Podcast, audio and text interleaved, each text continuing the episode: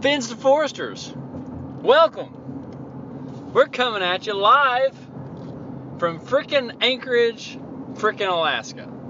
Except And- for, except for this is being recorded.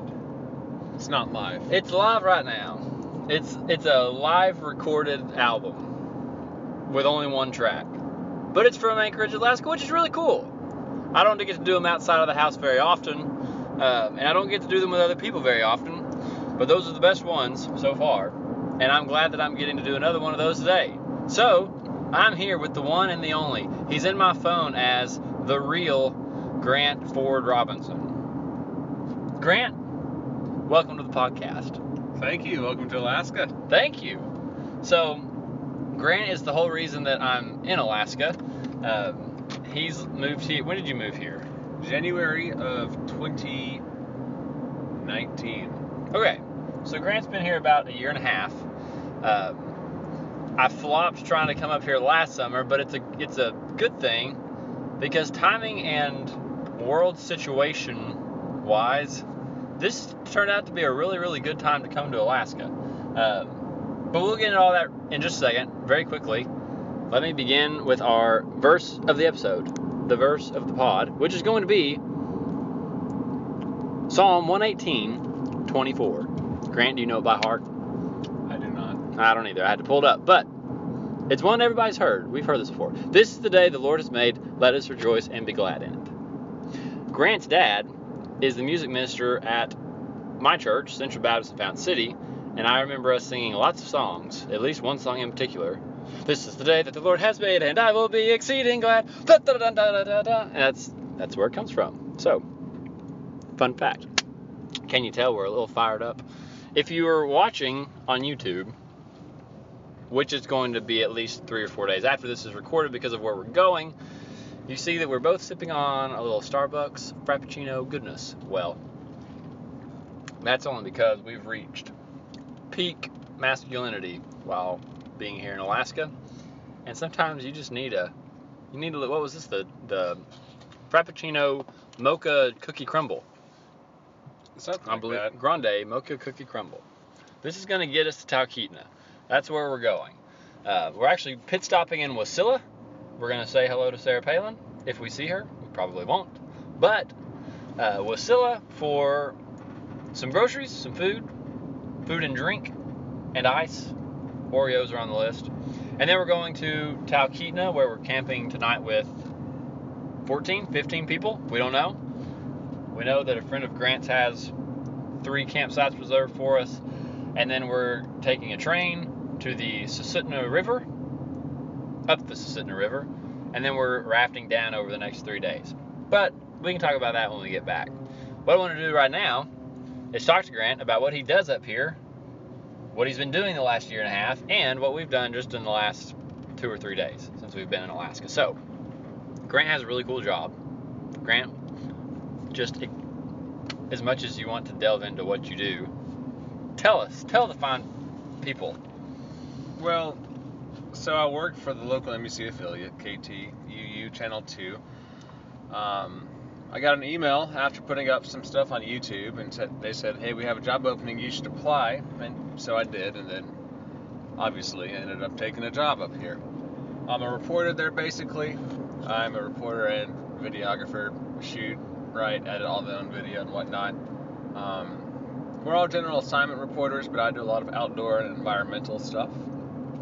And so uh, during the summers, we have a long-standing series. It's just the fishing report, and it is kind of what it sounds like. You go out and talk about fishing with different folks and go out fishing. It's it's a pretty unique, a unique place for sure. Not something you see on most local news stations.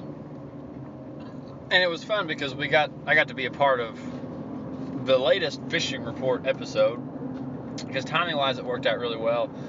Um, I was here for the opening day of lingcod season, which if you were like me, you've never heard or seen a lingcod. If you look them up, what I thought they looked like, I think they look like giant walleye with big heads, is what they look like to me.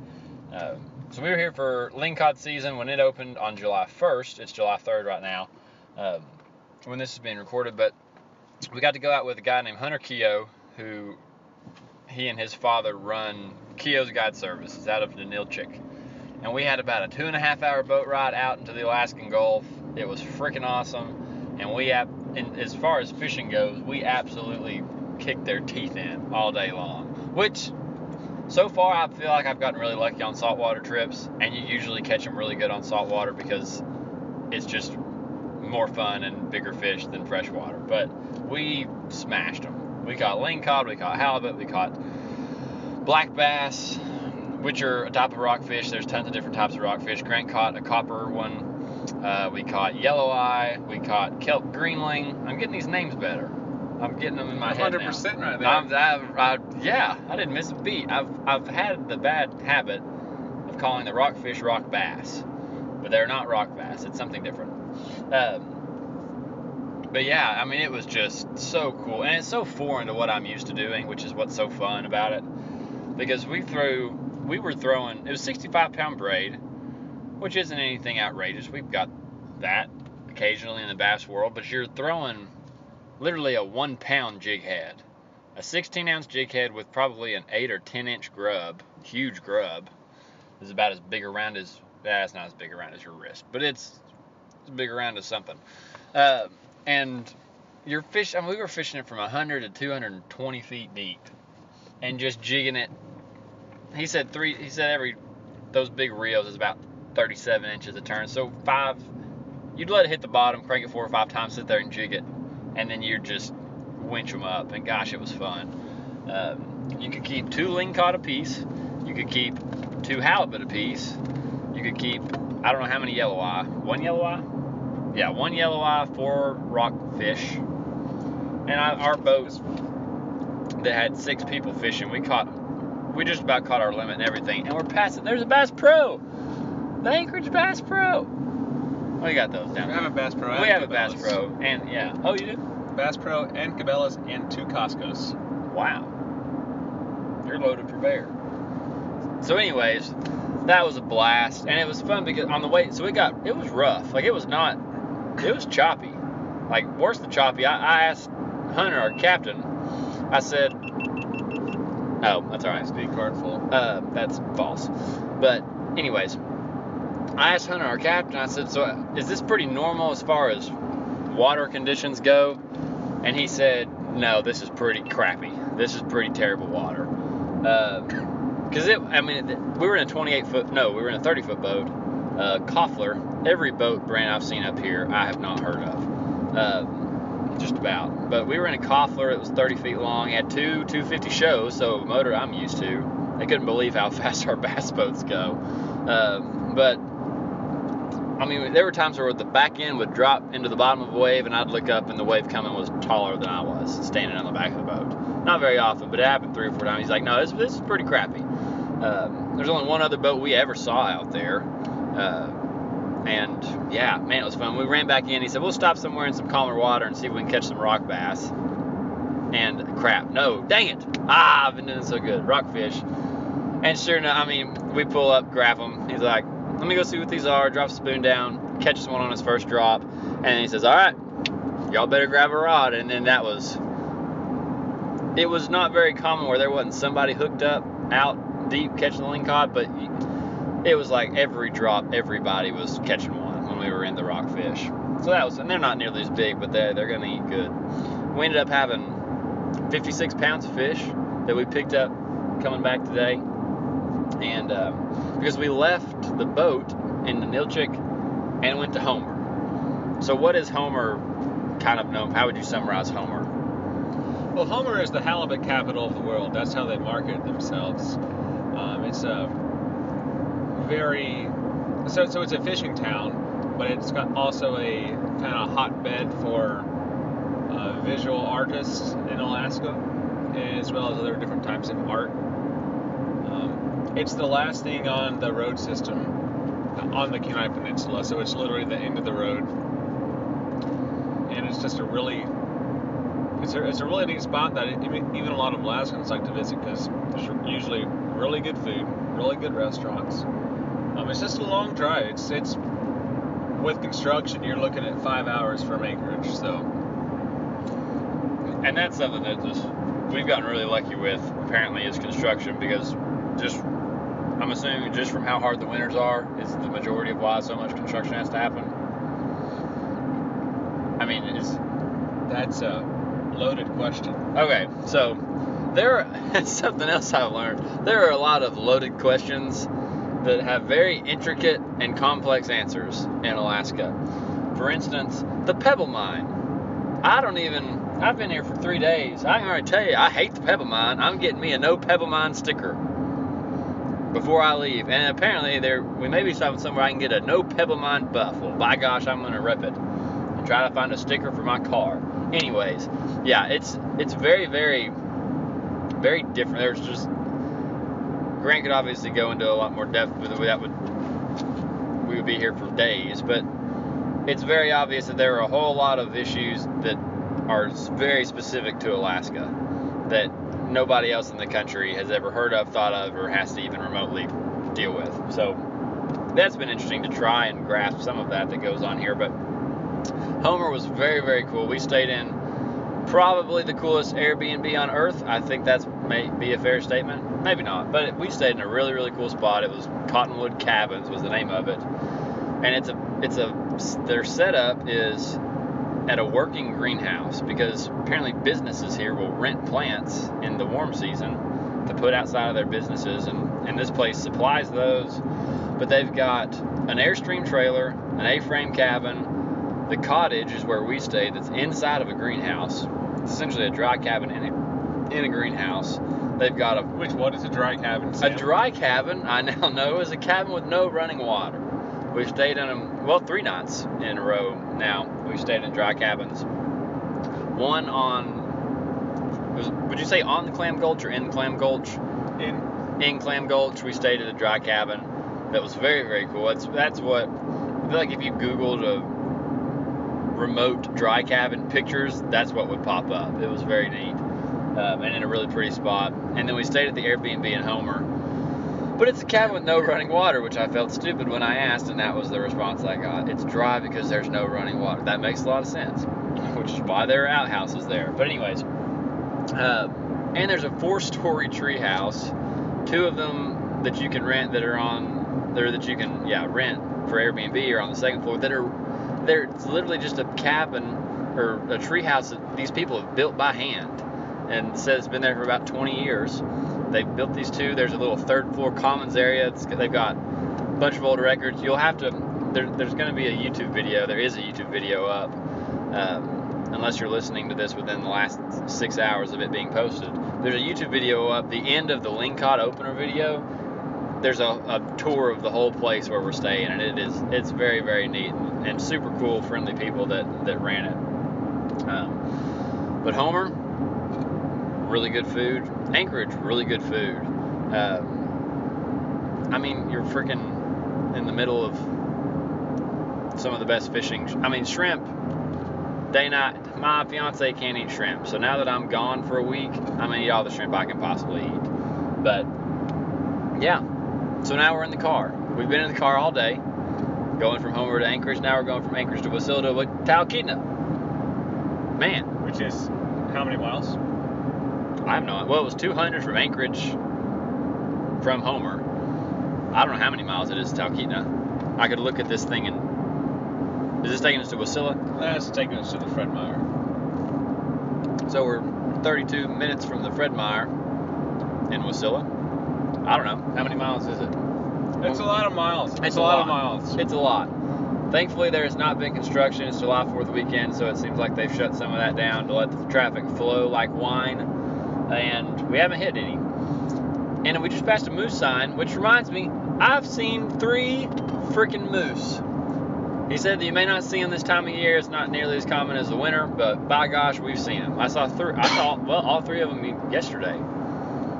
No, I saw two of them on the first. I saw one yesterday. But yeah, three moose, and we were close to all of them. It's not like I had to glass them from a top of a ridge. They were hundreds of yards away. They were right off the road. Uh, we've seen moose. We've seen Dall sheep. We've seen sea lions. We've seen humpback whales. And we're getting the full Alaskan experience. I thought that I wanted to see a black bear when we were trout and salmon fishing, And then I got in the water and realized that I couldn't move. I was pretty immobile. And I realized, yeah, that would be okay with not seeing a bear right here. But, anyways, we're back. We've left Anchorage. We went and picked up the raft. It's a raft that'll hold three people. It's big. Like when we blow it up, I feel like it's going to be a big boat. Well, it's 15 feet. Yeah. It's a, Okay. It'll hold a lot. Yeah, so we've got a 15 foot inflatable raft that we've rented. Uh, you can't see out of the back window of the car if you're seeing the video, that's clear. Uh, yeah, because we're loaded down for four days of, three days of floating and camping. Big group of people going, it's going to be a blast. Uh, so, we've done a lot in just three days. Grant's been here a year and a half, so I'm curious, and I, I don't, I don't think I will know the answers probably any of these things, but I'd said yesterday I probably wouldn't want to be here in the wintertime just for the cold, but Grant was telling me all the things to do in the wintertime. He said there's just as much or more things to do in the winter than there is to do in the summer. So I'm curious, what is your we'll do a favorite thing you've done since you've been in Alaska. Favorites and then a favorite summertime and favorite winter, which I guess one of the two is going to be your favorite of all time. But favorite summer and winter time thing you've gotten to do. Probably the, the most fun thing that I've done that I had. Well, there, there's a. I mean, there's a, so many things I did not expect to do when I moved up here that I've done. But probably my favorite is learning how to scuba dive. Oh, I forgot about that. And yeah, so I got my scuba certification and did that in either November or December. Oh gosh. Yeah, so that, and that's actually a really cool time to dive because right now the water is super full of uh, plankton and all this uh, like algae and, and stuff, which is why there's so many whales and all those things up here because they're up here feeding in the summer because there's so much food for them, but that really decreases your visibility for diving. So diving in the winter is super cool.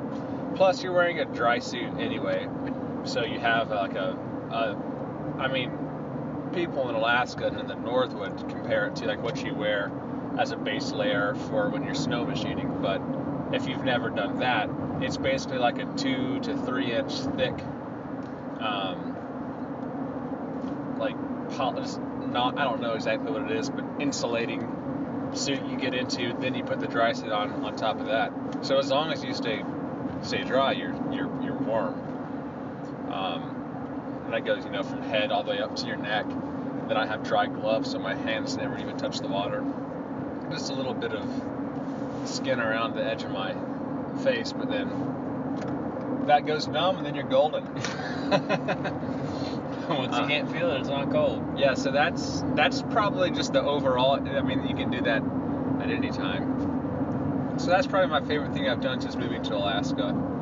Uh, which, of course, you can scuba dive other places, but it is super neat to scuba dive in Alaska just because it isn't what most people think of when they think about activities to do up here.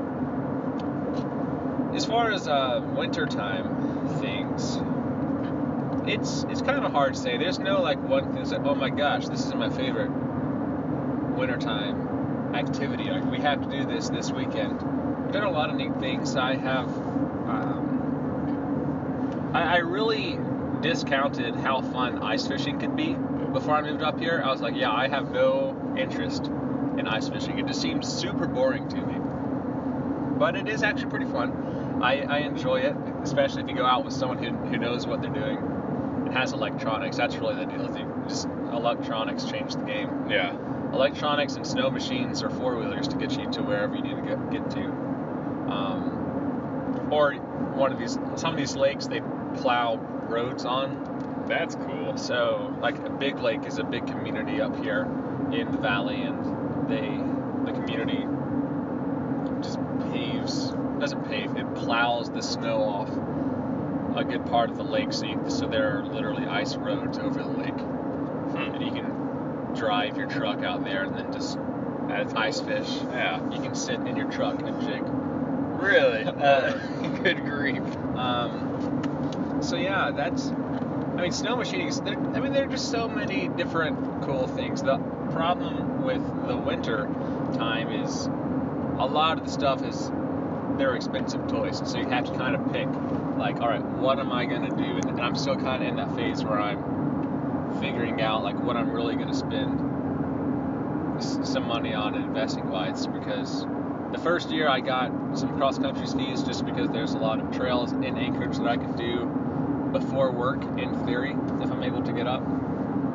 But I also have a fat tire bike because it's just super handy because you can ride your bike in the winter and then I use it in the summertime to get to places to fish that would otherwise be just hiking in, but you can do a lot faster with a fat tire bike, which is like a mountain bike but with a five inch wide tire.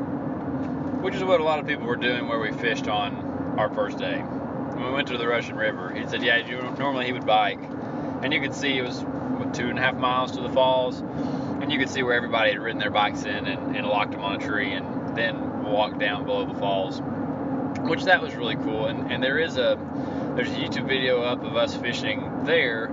Now we mentioned it a couple times, but from from the falls to 600 yards below it, you've got to have a subsistence license to fish it, um, which we of course do not. But it was cool to be able to stand there above the falls and see all the salmon, the sock sockeye salmon that were trying to jump up and, and move up the falls to, to spawn. And then as soon as you got to that 600 yard marker, people just start lining up. And it wasn't super busy when we were there, but still, you there's a, the spot where you could see just how many people were, were sitting right below the marker trying to, to catch them. We saw some. We saw quite a few salmon, but never did never did catch one. Grant caught some some real pretty rainbows, but but yeah, that's that's cool. And it was obvious to see how helpful the bike would be. So not surprised that that's something you do a lot. But okay, so fish. Everybody on the boat that we fished with had their opinion on what their favorite fish to eat was. What is your favorite fish to eat? And have we caught it yet on this trip? My favorite fish is whatever is in front of me. Whatever is already thawed. um, whatever's already skinned. That's I mean that's the main thing is I've got so many types of fish in the freezer. It's just What's the closest to being ready to be eaten? for the most part, yeah. I mean every every fish has its own pros, you know. There aren't many cons about most of the fish, except for the one thing is when in Alaska these are all wild fish. There are hatcheries in Alaska, but they're not putting in fish that are ready to be caught. They're putting in like three inch long smolt that are still going to spend two or three or four or five years in the ocean before they return as adults and you and you catch them. So because of that, they will have some like worms sometimes or different types of bacteria from the ocean. So you have to either freeze it all the way through or cook it to 140 degrees. So you have to really you just have to freeze your fish um, to make sure you're totally safe. Because I really like to do ceviche, uh, you know, just using a uh, lime and citrus uh, concoction to denature the proteins in the fish. Um, the other thing with salmon, especially, is you just do not overcook it. Like the worst thing you can do to good salmon is to overcook it. And so, the thing that I would just recommend to anybody is freeze your fish all the way through. That way, you don't have to worry about getting sick from it, even if you slightly undercook it. Because there really is no undercooking it. You can eat it raw. And Yeah. I've done, I've made uh, some pokes with fish that is not cooked with heat, and it's delicious and totally safe as long as it's handled properly. Yeah. I think that's another thing that I learned too is back in Tennessee there was always this perception that I felt that if you go to the grocery store, the fish that you see out on the ice in the display case is better fish than the fish that's in the freezer section. But that is definitely not always the case. Um, if I were to recommend someone in Tennessee, like where they should go to get fish, you should go to Costco, and you can get fish that is like a wild caught Alaskan salmon that's caught and processed and, and frozen within hours um, in Bristol Bay, Alaska, and then that's that's about the freshest fish that you can get. And it's it's the technology in freezing and processing has improved so much in the past decade or so that that stuff in the way to get your to get your good fish. Because friends don't let friends eat farm salmon. Right? I've got a lot of sayings already that I'm big fans of. Some of them I've seen on shirts and I can't say on the podcast, but one of them, spit happens. Friends don't let friends eat farm salmon. Um, darn the pebble mine. I feel like there were others. I'm sure there are. Oh, upright. How are you? How you doing today? Upright and breathing. That's what every person I asked how they were doing at Homer said. So I've got to keep that with me. I think he asked two people. I did ask two people, but it's 100%. It's two for two. Numbers don't lie, but liars use numbers. So every person I asked in Homer said that. All right, last two questions, and then we're getting close to Wasilla.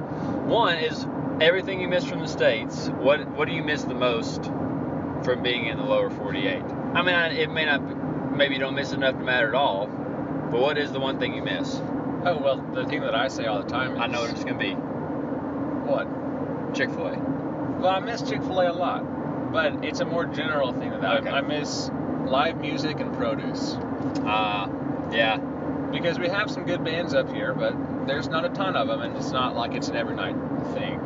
And the produce up here, like I, I, I call Alaska the land of sad bananas. It's I, I don't remember the last time I bought bananas. I don't remember buying avocados more than maybe twice in my year and a half here. Just because bananas go straight from green to black, they're never yellow. And oh, tomatoes. One time last summer, tomatoes were the same price at the grocery store as Honeycrisp apples.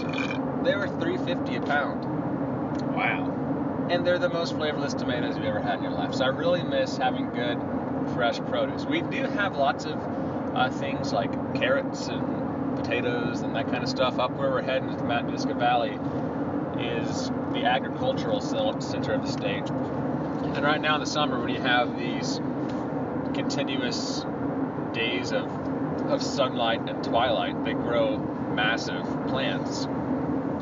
But it's the it's the other things, you know, the, the tomatoes and those types of things that we just can't really grow up here because it's not hot enough. That makes sense. And on the on the music thing, you also have to remember Grant went to school in Nashville. He grew up in a music, a very musically talented family, and he went to school at Belmont where he had live concerts of music and good music every single night of the week.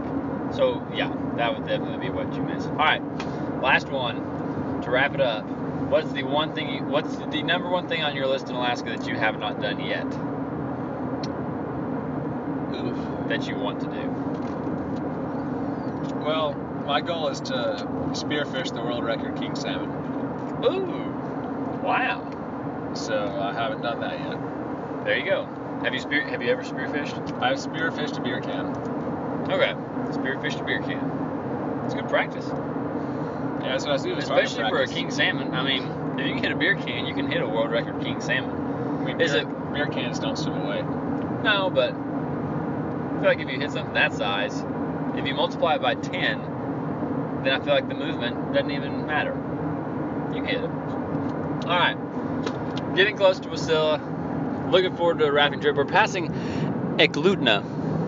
Is that how you say that? It's a klutna. Eklutna. And if you want to see some interesting uh, documentaries of sorts, you should look up Restoring the Eklutna River. That's been a big effort by Trout Unlimited in Alaska to uh, restore that river. There's a lake up Eklutna Lake, and it was uh, dammed to provide hydro electricity or hydropower electricity, and it diverted most of the water away from the Eklutna River, and so this river that used to have all these, I'm not sure whether it had all five species of salmon off the top of my head or not, but it had these salmon runs basically go down to next to nothing because all the water was diverted. Now they've gotten one of the dams already removed, and they're working to restore that river, which um, there are, there's not a whole lot of impoundments in Alaska, and so the fact that they're getting that one up and uh, I guess flowing again is, is pretty unique unique for the state um, and pretty special because it's not like Washington and Oregon in the northwest where they just put up dams everywhere and wrecked their salmon streams. But there's this one here in Alaska that's happening right now. That's kind of cool. That is cool. It's very cool. Eklutna. Restoring the Eklutna River. All right. Well, Grant, thanks for being on the podcast. Not that you really had anywhere else to go because you got me in the car for all day and even longer. So thanks for just talking while I hit record. But thanks for listening to the podcast. I believe this is episode number 14. We're keeping it rolling, and we'll probably you'll probably hear from us again once we get back to Anchorage here in a few days. So thanks for listening. Check out some updates on YouTube. You can see the videos we've we've been putting up so far from the trip, and you'll hear from us again before before too long. Thanks for listening to episode 14 of Fins to Forest. Goodbye.